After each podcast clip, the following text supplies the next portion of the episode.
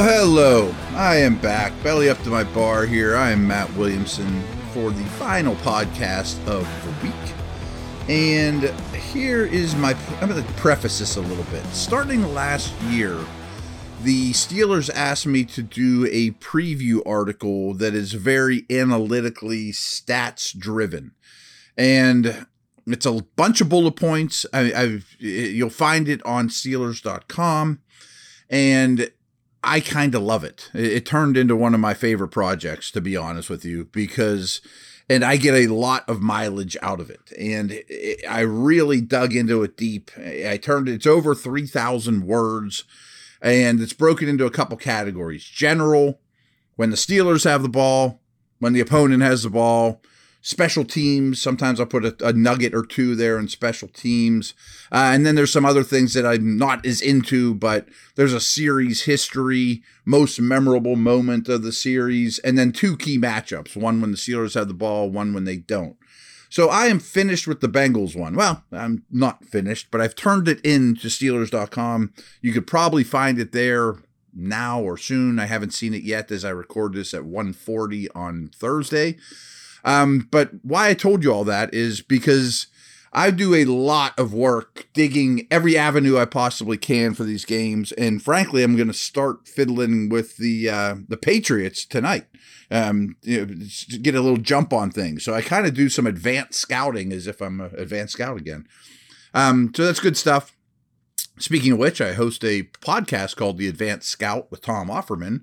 Um, that's also a Steeler podcast, uh, like the one I do with Dale, but it's one one day a week, and we go over a lot of these things. This is our outline, so it's all just bullet points. And I, I'm not going to tell you the history of this thing anymore. So get it out of the way there. I don't need to spend a whole podcast telling you about my style of writing or all that. But I bring that up because I am going to reference this document to no end uh, for my DK articles, in my podcasts, uh, on the air, uh, left, right, all over the place. So I just want to give you a taste of it and give you some ideas, and we'll see how long it goes. And maybe we'll dig into. I definitely am going to give you uh, pretty much all of this before Steelers Bengals. But I wanted to start today. To be honest, I didn't know what else to talk about. Yesterday we did power ranks. Um, not a lot of big time news, so I figured we'll just start talking about the upcoming game. It's not that far away. So start with some of the bullet points in the general area here. Last year, the Bengals won 10 games in the regular season and, advanced to the Super Bowl.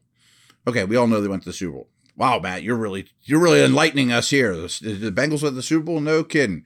But they only won 10 games. I mean, popular, uh, contrary to popular demand or you know popular opinion, they weren't a, a powerhouse, you know, all year long.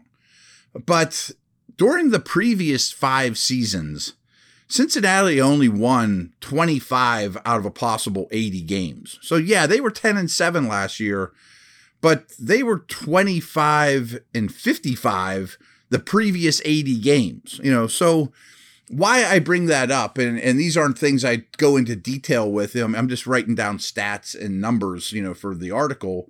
Is there's a plexiglass principle, is what Football Outsiders calls it. When a bad team that's been bad for a while. You know, two years ago they took Burrow first overall and they earned that pick. The year before they took Ja'Marr, or the year after they took Chase third overall and they earned that pick.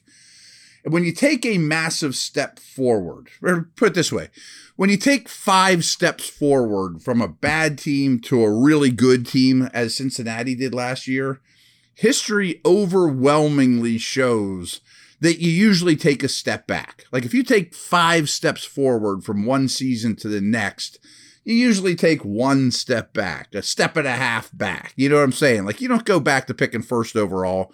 Most of the time you hit on a quarterback or whatever, as Cincinnati did. But it would be it would buck history a little bit if they maintain staying where they were. Again, they only won 25 out of a possible 80 games before last year. So to put that in contrast, during the same six-year window, the Steelers won 62 of a possible 97 regular season games, and and then and two ties on top of that. So the history of these organizations, when you put it that way, is pretty stark. And we're just talking about the last six years. I understand that the you know it's different, obviously, than in recent memory. And the Bengals are the better team. I'm not implying they aren't. And they actually have won. I'm pulling it up here in the series history since we're going there. Cincinnati has won the last three. I mean, and they won both last year. But before that, the Steelers had an 11 game winning streak. You know, so eh, I, I, I'm just throwing that stuff out there. You know, I mean, that these things are, they're just, you know, facts. You know, the one team has been much better than the other lately. Not super lately, though. Um, so here is some other stuff about in my general section here.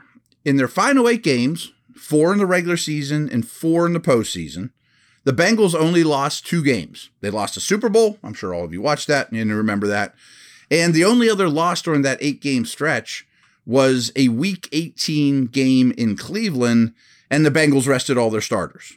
So, okay, they only won 10 games in the regular season last year, Matt, but they finished strong, you know, and they they had a lot of momentum and played their best football late in the season.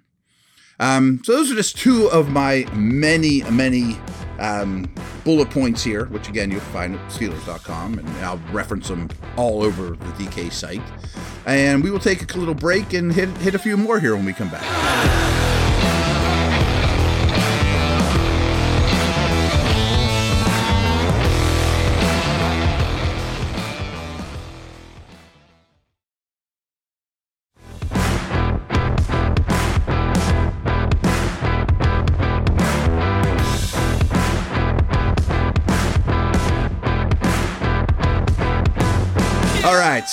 I am a big believer in point differential in terms of, you know, a, full 17 game schedule.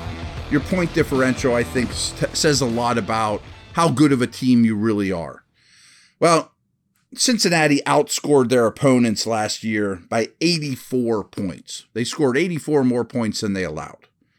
The Steelers were outscored by 55 points over the course of the regular season folks, it's pretty rare, and, and the Raiders were also in this boat for a team to get pretty massively outscored to end up in the postseason.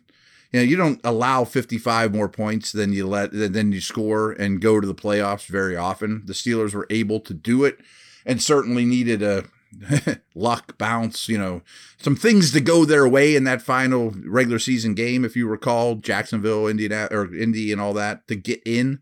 But there you, yeah, there you have it. I mean, I think that's a pretty good barometer of where these teams were last year. Um, turnover differential is obviously very, very important. But these guys are almost identical in turnover differential. You know, the Steelers gave the ball away 20 times, the Bengals gave the ball away 21 times. Cincy took the ball away 21 times, so you can probably do the math, they had a zero turnover differential. And the Steelers took the ball away 22 times. So they were plus two. So they basically were identical in terms of giveaways and takeaways. However, five of the Steelers' offensive turnovers came in the two games against the Bengals last year. So, I mean, noteworthy. Uh, time of possession is another one I like to you know, take a look at here. And I think it's an area the Steelers really need to improve. Um, the Bengals were 12th last year in time of possession. Steelers were 24, which just put too much stress on their defensive line in particular, but the entire defense. But you really got into the depth of the non Cam Heyward D linemen, and they were out there too much, to be honest with you. Um, here's, you know, again, these are just general things comparing these two teams. Steelers had 41 pass completions for 20 yards or longer. Only four teams had less. Ugh, not so good. And if you recall, they took a lot of deep shots, but I thought that they were very poor efficiency deep shots. And they're always bang, bang, f- foot hits the, the back, your back foot hits, throw a go ball down the right sideline to Chase Claypool, predetermined. Whether he wins it or not, who knows? But just keeping the defense honest, doing anything possible to try to create a big play. But they were very predictable and they were always the same. So only four teams had fewer 20 yard or longer completions than the Steelers. The Bengals had 61 pass completions of 20 yards or longer. only four teams had more. So total ends of the spectrum. And if you look at completions of 40 yards or longer, only the Rams, coincidence that the Bengals and Rams ended up in the Super Bowl? Only the Rams had more completions of 40 yards or more than the Bengals.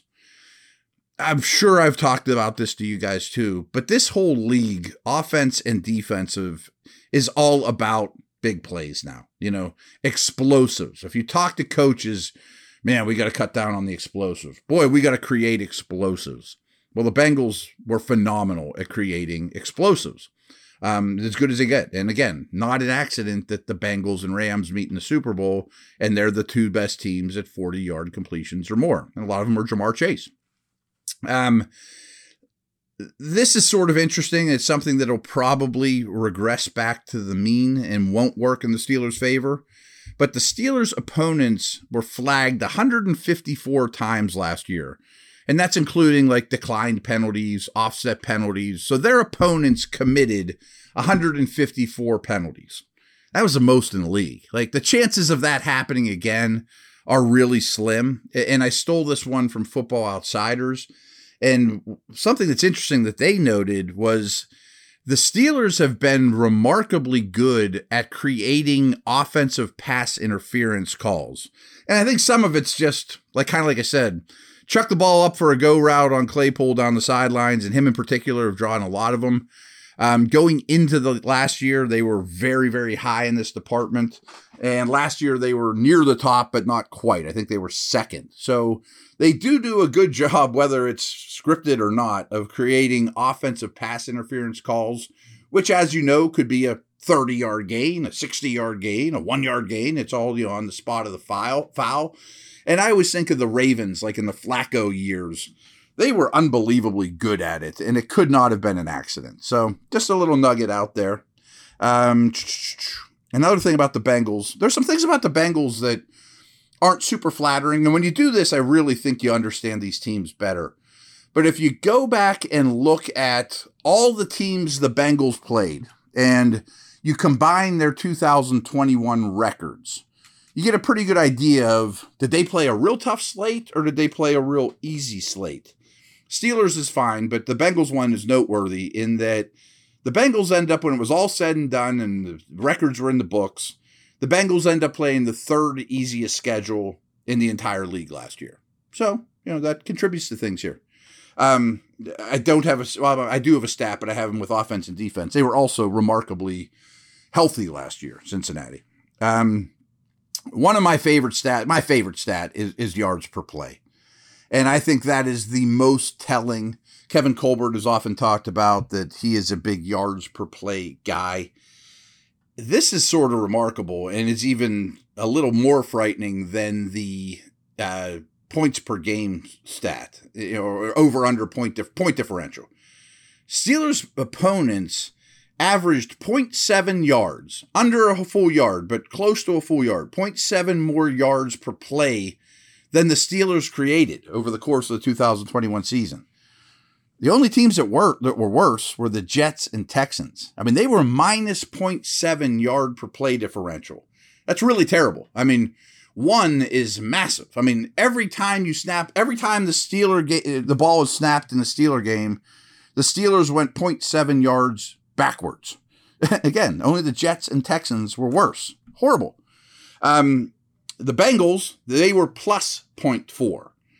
Only nine teams were better than Cincinnati, you know.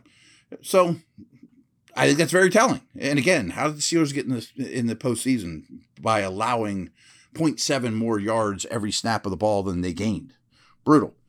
Um, I think this is very interesting. And the Steelers had their rookie class play just under 5,000 combined snaps last year. That was fifth most in the NFL. 16% of all Steelers snaps were played by rookies last year. Dan Moore, Kendrick Green, you know the names. You know, I mean, Najee, you know, was very, very high on that list, of course.